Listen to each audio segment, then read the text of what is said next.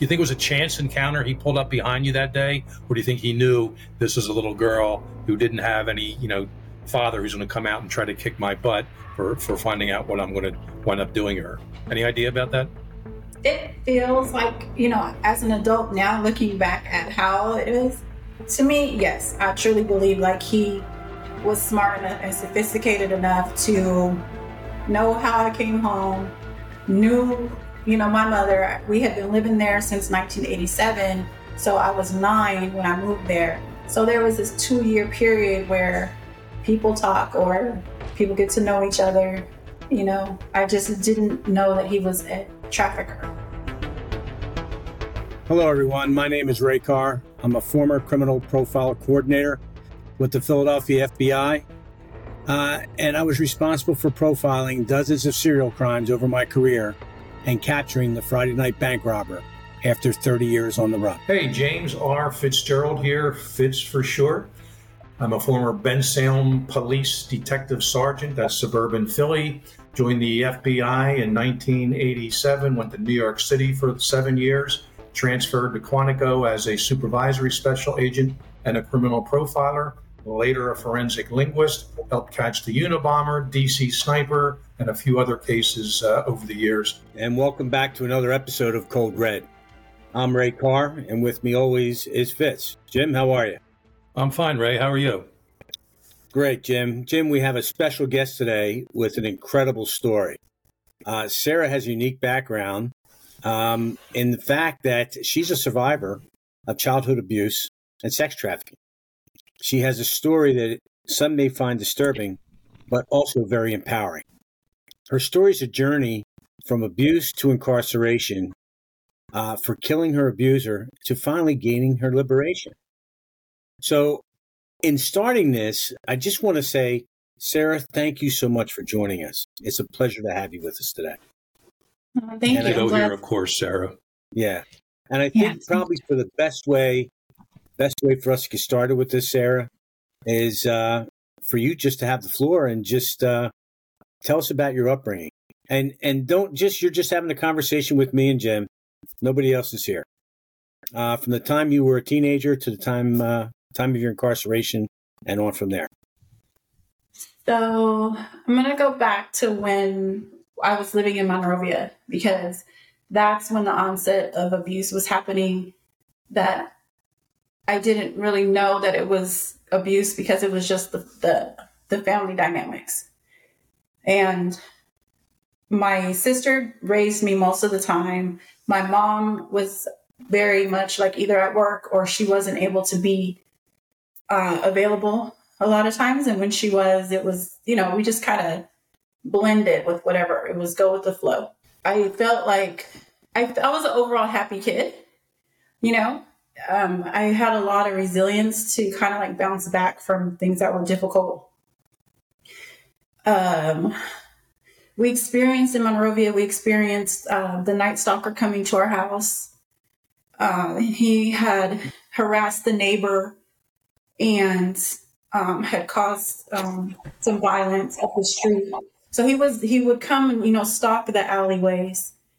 I didn't again. I was a kid, so I was under the age of nine and I didn't have anything to really compare that kind of drama or violence to. It was just okay. You know, the police came in, they lifted fingerprints.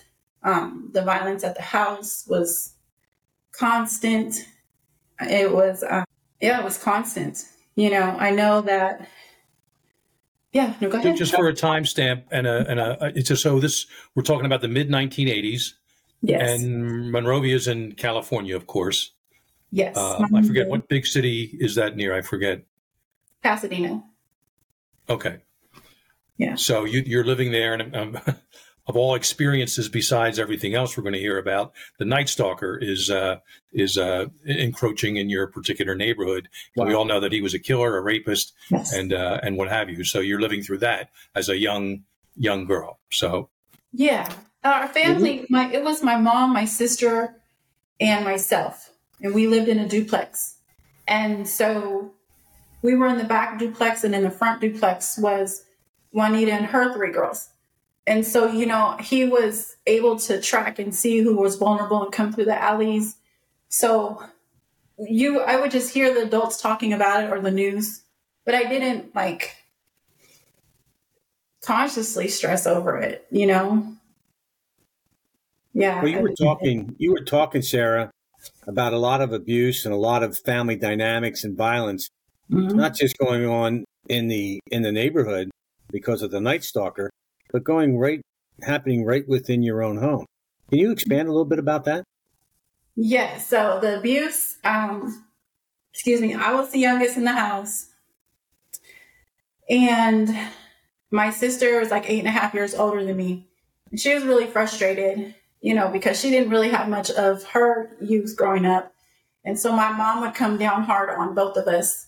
And so something like as the trauma violence is like having my hair combed, um, stuff like that would escalate into some serious um, abuse, frustration. So either from my mom or from my sister. And so I would spend a lot of time outside. I wouldn't come in the house. I'd stay out until like 10 or 11 o'clock at night or hang out in the neighbor's backyard and make like sand pies or whatever. And um, yeah, I mean, I just, I just kind of did what I did and that was it. I'd go to school. I got good grades at school. School was right across the street.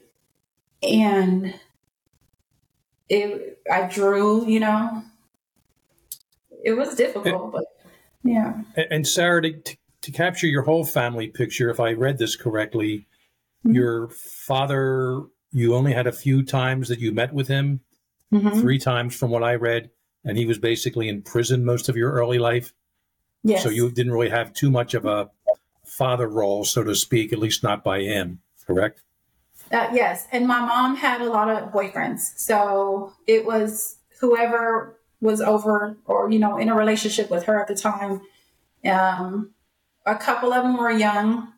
One guy was wanted for murder back east and I guess came to California with my mom and he had hit when we had moved, my mom had found that he had hidden knives like in the couch, in the chair. I guess like he was planning something. I don't know, but my mom and him ended up breaking up. So nothing came of it, which is, you know, of course good, but I would hear the adults just kind of talk about everything, you know, everything. I I heard everything, and I was adultified a lot when I was a, a, a young person, you know. And I don't know what kind of abuse I endured because I don't have a memory of it when I, you know, little. But I do know that I was very, um, like I would I had this one little outfit where I would take the buttons off and show my shoulder. You know, I was I was over like sexualized and I have some memories of of certain things that happen.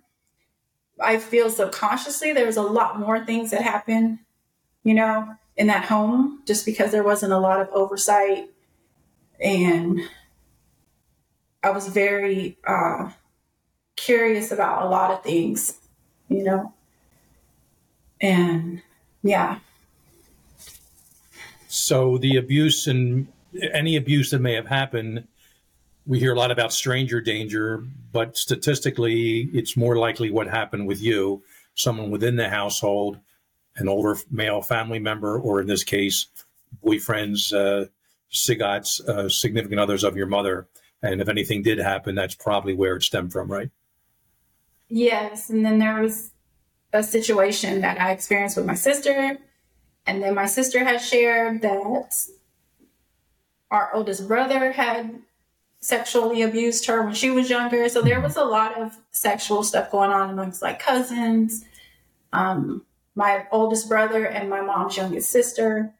You know, there was a time I remember I went to my grandma's house and my cousin, you know, did something. I was like, no, what are you doing? You know, it was just really,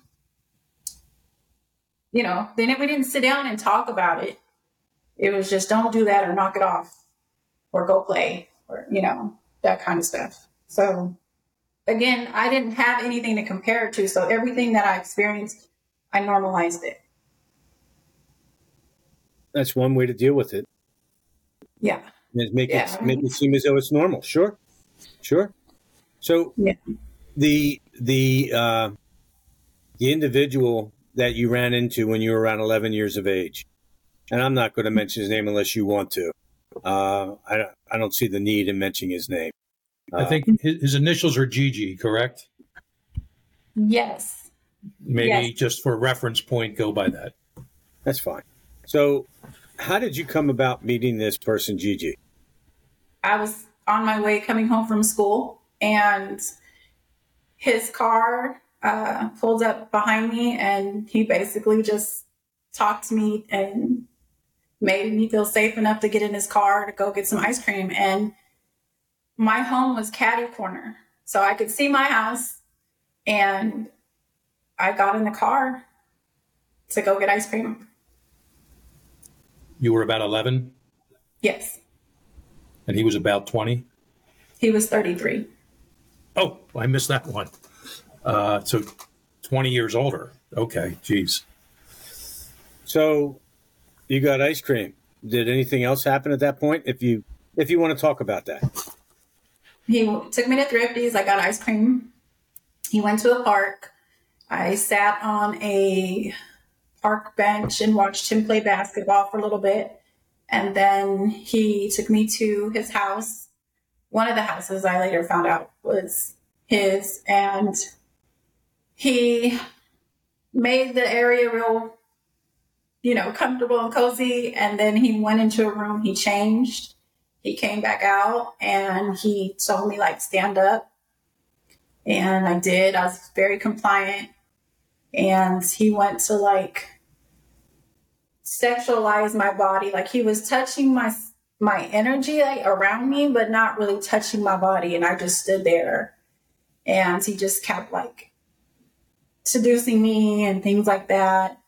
And then um he he took my little jumper off and uh, my underwear, and then he just he molested me, um, and he he really enjoyed it.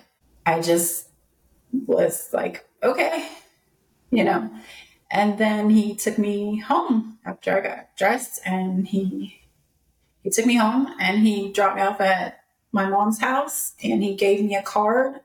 And on the back of the card, it was a limousine service, and there was like five different numbers. And he said, if you need anything or you know just want anything or just need to talk you know i'm here for you.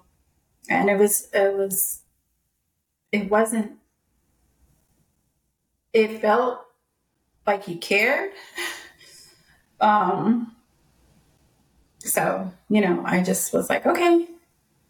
And i went into the house and that was it. I went into my room and that was it. was there further contact with this guy, Gigi? what was that Was there further contact Oh. that you had with this guy, Gigi? absolutely And Yeah. who initiated the contact? Uh, it was back and forth. It was back and forth. He, so I haven't sent you guys the pictures or anything, but I have them to show that where he, him and another guy had came and they basically built this house up down the street. And if you look outside of his yard, you can see my house directly. So it was like a T, right? So and it was more like organized crime in the community because one of his limousine drivers was my neighbor across the street. And so he would come over and visit with my mom, but he also worked for Gigi. Um, so it was it was organized because it was like certain people went out to get certain girls or even like gang rape the girls, you know. And some of this if it is like it's not like I got hard facts, but if you look at the people who did what, who was closest to who, and you know what I mean, that kind of situation. Mhm. So that was also things that I experienced, and part of the breaking breaking me in period, I believe, was when I was gang raped in the middle of the day, and I was 13. But that whole neighborhood, it was gangs, it was drugs, and it was very violent, Rubidoux. and it doesn't it hasn't even changed much like that same culture consists that it still goes on there you know so sara do you think did gigi know about you beforehand i mean here's you as a, an 11 year old you don't have a father figure in the house and here comes this guy who arguably could be of father age to you, especially when you reminded me he was 33, 20 years older than you. Um, do you think maybe he knew even a little bit in advance, hey, here's an 11 year old. I can, you know, groom her for a few years and then start putting her to work. And we know where this is going with the human trafficking. But do you think it was a chance encounter he pulled up behind you that day? Or do you think he knew this is a little girl who didn't have any, you know, father who's going to come out and try to kick my butt for for finding out what I'm going to wind up doing her. Any idea about that? It feels like you know, as an adult now, looking back at how it is, to me, yes, I truly believe like he was smart enough and sophisticated enough to know how I came home, knew, you know, my mother, we had been living there since 1987. So I was nine when I moved there. So there was this two year period where people talk or people get to know each other. You know, I just didn't know that he was a trafficker. I didn't, I didn't know what a trafficking was. Sure. A lot of people today don't, and we're slowly getting the word out what's happening. But one more question about this this first encounter. When he dropped you off or was driving you home, did he swear you to secrecy? This is our little secret between us. Don't tell anybody. I mean, promising you more things in the future. Because obviously, if you told someone and the police found out, he's under arrest right then and there. Was there any kind of a bond that was established then in that regard? It was so he to like he, I felt like he felt so com- confident in what he was accomplishing with me that he didn't feel nervous or worried. Interesting. Like he wasn't threatened by anything, and when he this is what you know any child that goes through this when my body had reacted to him touching me the way he responded like oh i can make so much money off of this and in my head i didn't i didn't i didn't process that right like i was just like i was stuck you know and it it it just i just kind of went inside myself at that point, but I didn't. Um, I think because I was living in such survival mode in my home anyway, I lived in the moment.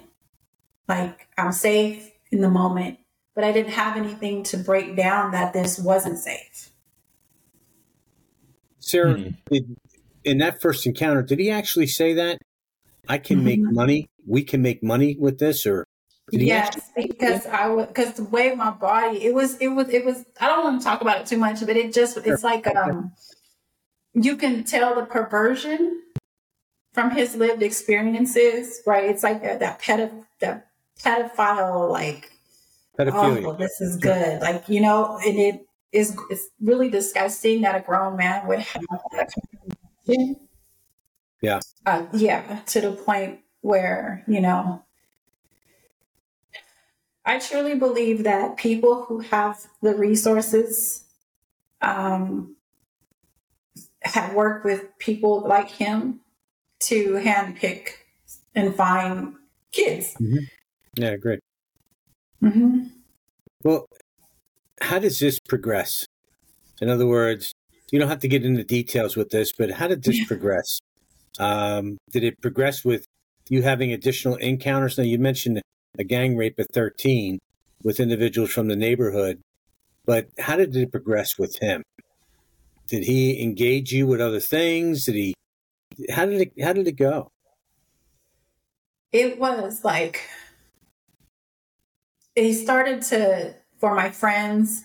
You know, oh, you guys want to go to something or go over here and do this or my school, and he would come and want to have quiet time with me alone or take me to a motel.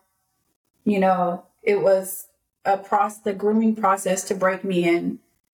And the first time that he took me to the hotel, it was the same hotel that um, he, you know, he lost his life in. And he he that hotel was a hotel that he, he visited a lot. And so the records, you know, they didn't they didn't have the records to show um, how many times he had been there. That information wasn't brought out at my trial. They said that the cameras weren't working that night. Um, just a lot of interesting things. Convenient. Yeah, very convenient. convenient. And like I told you, I have the tapes. And um, one of the detectives, you know, and I want somebody else that's got a good ear that can kind of hear how this the conversations were going with the detective um, when he was interviewing like Big Mama, who was G- one of Gigi's um, high end women that just kind of took care of stuff for him. So the conversation with the detective on the tape is she's like, "Oh well, you'll hear it. I'll send it over to you guys." But like, okay, it goes into detail. They have phone records that for two months after the crime happened, that phone was still being um, called in the car phone. But they didn't bring, they didn't, uh, the judge didn't ha- want any of the, you know, like somebody blocked them from bringing the evidence for the phone numbers to the to the phone. Hey, Cold Red fans, Fitz here. Are you interested in a career in criminal justice? You've heard me talk about numerous cases I've worked over the years involving the scientific analysis of language known as forensic linguistics. Well, Pennsylvania Western University now has a fully accredited MA program, which I actually co develop, where I teach forensic linguistics along with various other excellent professors, too. This is the only forensic linguistic graduate program in the world which is both online and asynchronous. That means the courses are 100% on your schedule. We have professor video recordings, academic readings, and real life case exercises posted weekly, and you can access anytime to review and then complete the week's assignment. If you're interested in learning how written and spoken language can help solve crimes and get a master's degree at the same time, check out the Pennsylvania Western University's Forensic Linguistics program at www.pennwest.edu/justice. You know, people aren't blind. You know, people aren't blind. People in the neighborhood, they know what's going on in the neighborhood, especially in those close, tight knit neighborhoods. How did people around you not see this happening? And did they see it happening? I, the neighborhood itself is just is dirty. You know, it's not the kind of neighborhood that this is not. It's not. It's not really a safe neighborhood. It's just not. It's uh, they just knew who he was, you know, and that's it. And I think that some people, I don't know what level of influence that he had, but it wasn't just on the neighborhood. And if he had the police on the payroll, not only just in Riverside, but Orange County and Los Angeles, it just started to kind of look a little Epsteinish, you know, in comparison to who was being trafficked, who the clients were, the buyers were, um, things like that. And the amount of money that he had, he had showed me one time in a safe where it was hundreds, you know, and it had the little white paper around it and all jewelry and just all these things. And I, he was like, you know, this can, this, this is you. This is what, you know, you deserve. You're beautiful. You know, life is this. And he would tell me that it didn't matter. Um, if you're in a relationship with a boyfriend or a fiance or husband, it's still, and it's still sex. It's still like selling your body because they're going to buy you flowers. They're going to take you out to eat. And so he would compare the morals to, you know, equivalent to money being bought. Like you're, no matter what, if you're in a marriage, you're still being bought. Usually, when you see a stack of hundred dollar bills with a with a strap around it, which you call a white strap, that's usually in sums of ten thousand. Am I right with that, Jim? Usually in sums, um, from what I know, a round number, five to ten, something like that. Yeah, yeah. like ten thousand dollars at a pop. It's a hundred hundred dollar bills, which is you ten thousand. a lot of them. And there's quite a few of those in there. Yeah. He had a safe. He had a I didn't know, but um I guess he they there was like a, a million dollars worth of something also in another safe in the house. And the cars, and you got to look at it, that was the mid 90s. So that kind of money equivalents to, you know, now you think about it, it wasn't, it was, it was a higher situation. Did, did you ever before, I know Jim has something he wants to say, did you ever uh, get any information about who some of the clients may have been. Because I, I, I always wonder, you know, after your arrest, if that didn't play a part based upon the clientele. That, did, did you have a feel for that at all, Sara? I think now, looking back, because especially some of the things that I've experienced since the book came out, um, some of the information that has been shared you know, through investigative journalists. Um, the fact, like, one time when Gigi took me to a place, it was a very high end home. And he said, You just wait in the car. And then the gates opened up for him, right? So he walked through, and I couldn't see because it was night, but I couldn't see who he was talking to. But there was, you know, exchange. And then when Gigi got back in the car, he just had this like this sense of like, yes, you know, he was excited about whatever was going to maybe happen next. I do feel like there might have been some politicians or judges or, you know, police for sure, because like I said, there's too much of, he had too much of, of, of confidence. Um, yeah, and he always, yeah. I'm picking up that vibe here uh, just just picking up that vibe. I mean, I don't know if I'm right. I don't know if I'm wrong, but I just think there's a lot more to this than even you knew. Than even you knew, Sara. So I think that whoever he serviced, they definitely want to protect him just the way that I was treated during my during my um, trial um, how I was harassed by the police department when they had me in the county jail. The fact that he had a, he had priors in San Francisco in the 80s for pimping and pandering, uh, things like that, but they never brought that evidence into the courtroom.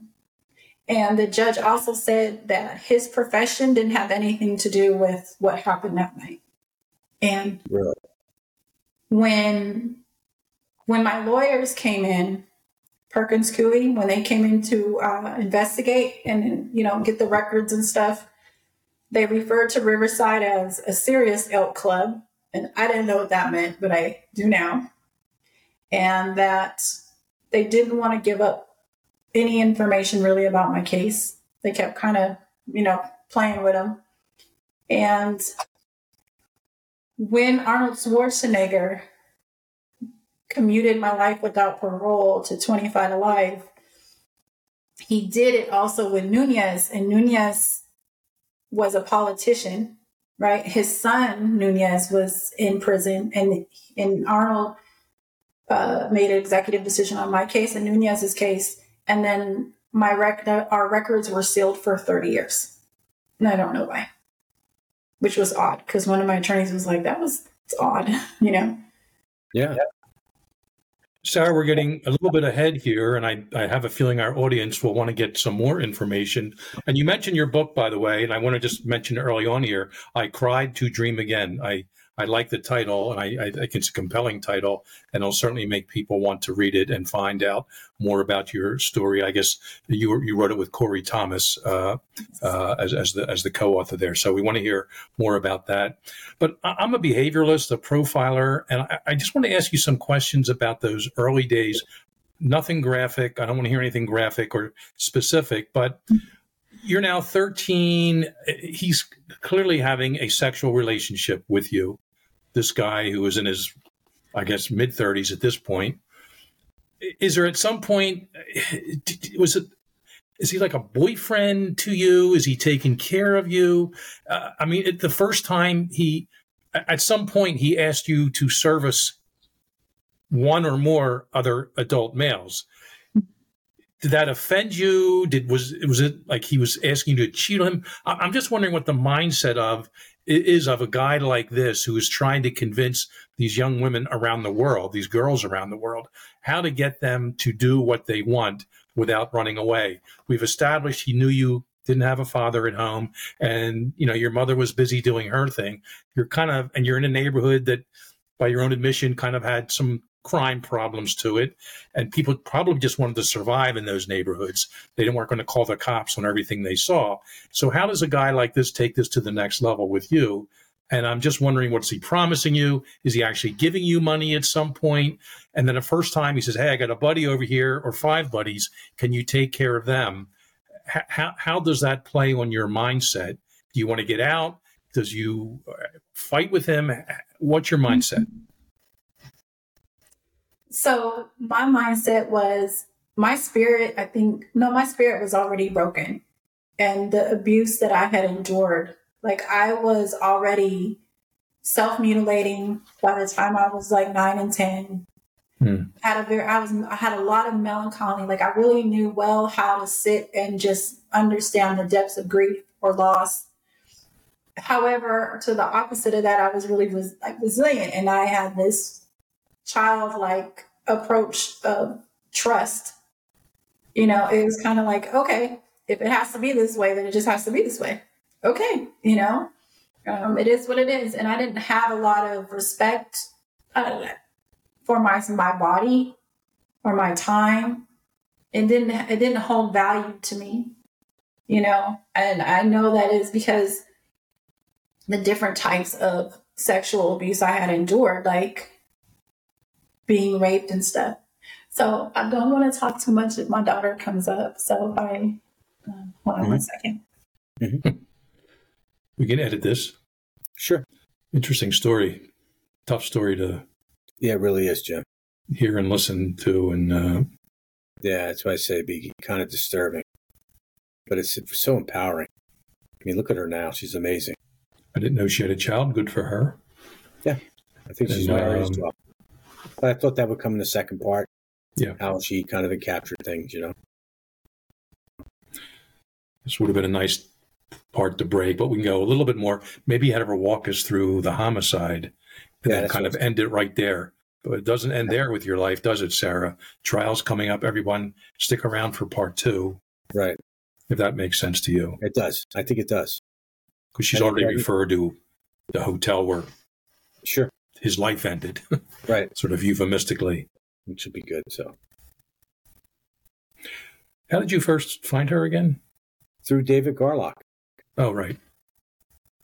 And there's another person too. So David's going to put me in contact with. Maybe so one. pretty good. They have a group one, that they. Mm-hmm. They have a group one per they, season. We can do one of these cases. Yeah, uh, they have a uh, a group that they deal with, and uh, I think David might be the keynote at the next human trafficking concert for the okay. university. So, which is nice.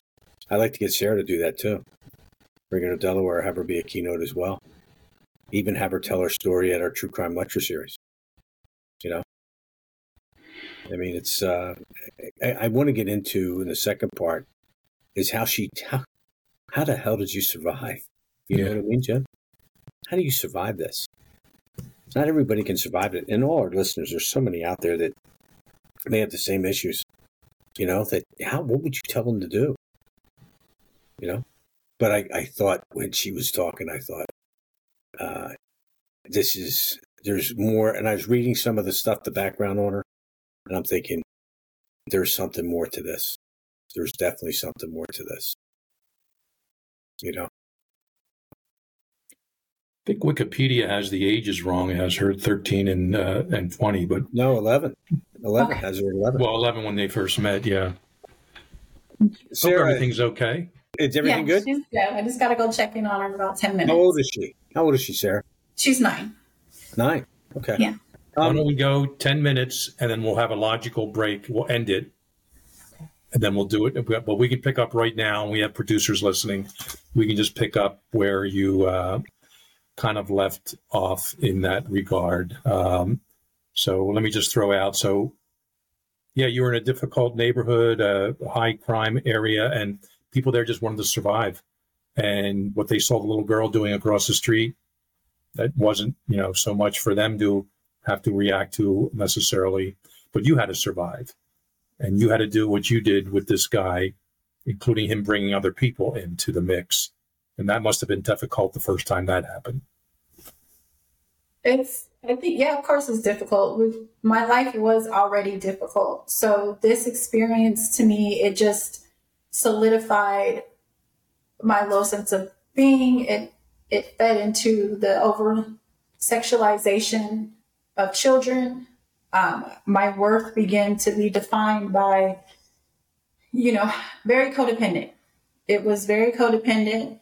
It was very like I my identity my identity was like my identity my identity was a reflection of how people perceived me at that moment. So rather my mom, if she was pleased, it was good if um, my teachers were pleased, you know, with my academics, then that's good. That's a gold star. If um, I'm a participant in sexual acts with others, good job, Sara. And it and so those were how those were the situations that just began to shape my my my adolescence. And it didn't help the type of sexual experiences that I was having in the neighborhood. And, and this is very common in, in a culture where there's gang violence and drugs or, you know, low vibe living. There is this social acceptance, this socially constructed acceptance of like, you can sleep with the homies or sleep with whoever you want. You know, moms were sleeping with their, their kids. You know, uncles were having babies with their, I mean, it just, it was a it was a it's a neighborhood where anything pretty much goes. And again like it blocked off my sense of um, feeling like life was good life was safe life was um, not poverty stricken.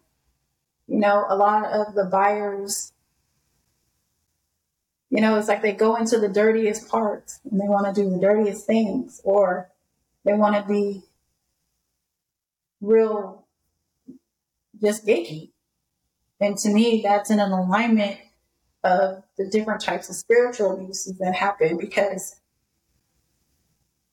people who usually harm children you know their lifestyles are not they're not good. You usually don't find them in a church where they genuinely want to be in the church praising god. They're there because they're looking right to feed that dark dark side of them and when you for me like when i already seen the dark side within my home with my mom i've seen it with you know racism in my family um, and felt it. You know, the fact that I was, my mom was is French, German, and my dad's American, African, and Native. There was this draw from like, every, you know, didn't matter the race that wanted to sleep with, with you know, with me or pay. It was that taboo, you know, and like you think the devil comes looking really bad and dirty and he doesn't he comes looking very nice and posh and pulled together and yeah. like and then you see the other side of him you know and Sara, Sara, yeah. you know um, it seems like you were almost numb you you, you became conditioned uh, from early on that this is the way life was. You didn't know any other life but but what you were exposed to. But then things came to a boiling point. Can you tell us how it came to where you had to make it, you made a decision or you had to make a decision that was just going to uh, change your life and take in a direction you never thought it would? Never. Like I know that the like when I didn't feel like he I needed to kill him, you know, like I think I I I don't know it was Stockholm syndrome that I loved the, anyone who harmed me. You know, I learned that from my mom very well. To this day, she can say something to me and I, I cringe like I can feel myself being that little girl, like, please, mom, I know, I'm sorry, I'm sorry, I'll fix it. You know, so I feel like I feel like the situation that I got put in, that I was set up to take him out. And me, the compliance that I, I had and the codependency that I had, I was like more than a willing vessel in a sense. And the level, everything that happened that night didn't make sense, but it did make sense. It was like such cognitive dissonance. And that night in the hotel room, I didn't want to sleep with him. You know, um, I didn't I didn't even want to kill him. Like it was so much stuff that was going on. And when I did, it happened so fast for me. Like I just jumped up and, and like did it.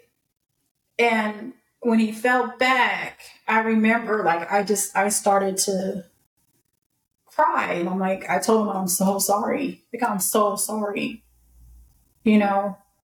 And I think that some people feel like, oh, you deserve a medal, you know, in a sense, because I stopped so many other people from being abused and victimized. Um, I was able to stop the abuse within myself happening, you know, but I also feel like I still have no right to take anybody's life. And I, that never goes away, you know? And I feel like at times I try my best to to make it make sense. Uh, you know, I want to check off all the boxes for all the harm that was done. That he took my life, you know, he took my innocence. That you know, he gave my mom money. I don't know what kind of agreement they had, but seeing that being witnessed, you know, it was a combination of everybody that harmed me represented that night, you know, and I feel that being accountable 100%. I will always be accountable. And I feel like moving forward, when we have conversations about real solutions on identifying for survivors, um, that the that it needs to be individualized. The needs to heal. There's, you know, you don't. There's a lot there there's so much there when when especially a kid takes a life of somebody that hurt them but also showed them another side of like distorted love that only mirrored the distorted love that came in and you know you grow up in homes that are dysfunctional so the cognitive dissonance that gets you know, penetrated in the subconscious, especially in kids, is terrifying. It's terrifying because the brain opens up, right, at a certain age, to age five, six, maybe seven. Then you have arrested development, but that subconsciousness is like absorbing everything. Then it closes and then it opens again. So the kids that are abused, you know, between 11 and the development of the brain where it absorbs everything. It goes to the subconscious. And those are memories that no matter what you do, you're never going to forget. Your body's going to always remember. And you got to work extra hard to get that out, but it requires so much, you know, that the the cortisol, the adrenaline fatigue, there is just a lot. And I I feel like now that we're having these conversations, I'm not I'm not comfortable with just generalizing the experience because it's it's important to really create spaces where kids feel safe in the community And it's important to make sure that buyers and traffickers do not have such easy access to vulnerable kids. Sara, Before you go, was- you're gonna you're gonna stop here.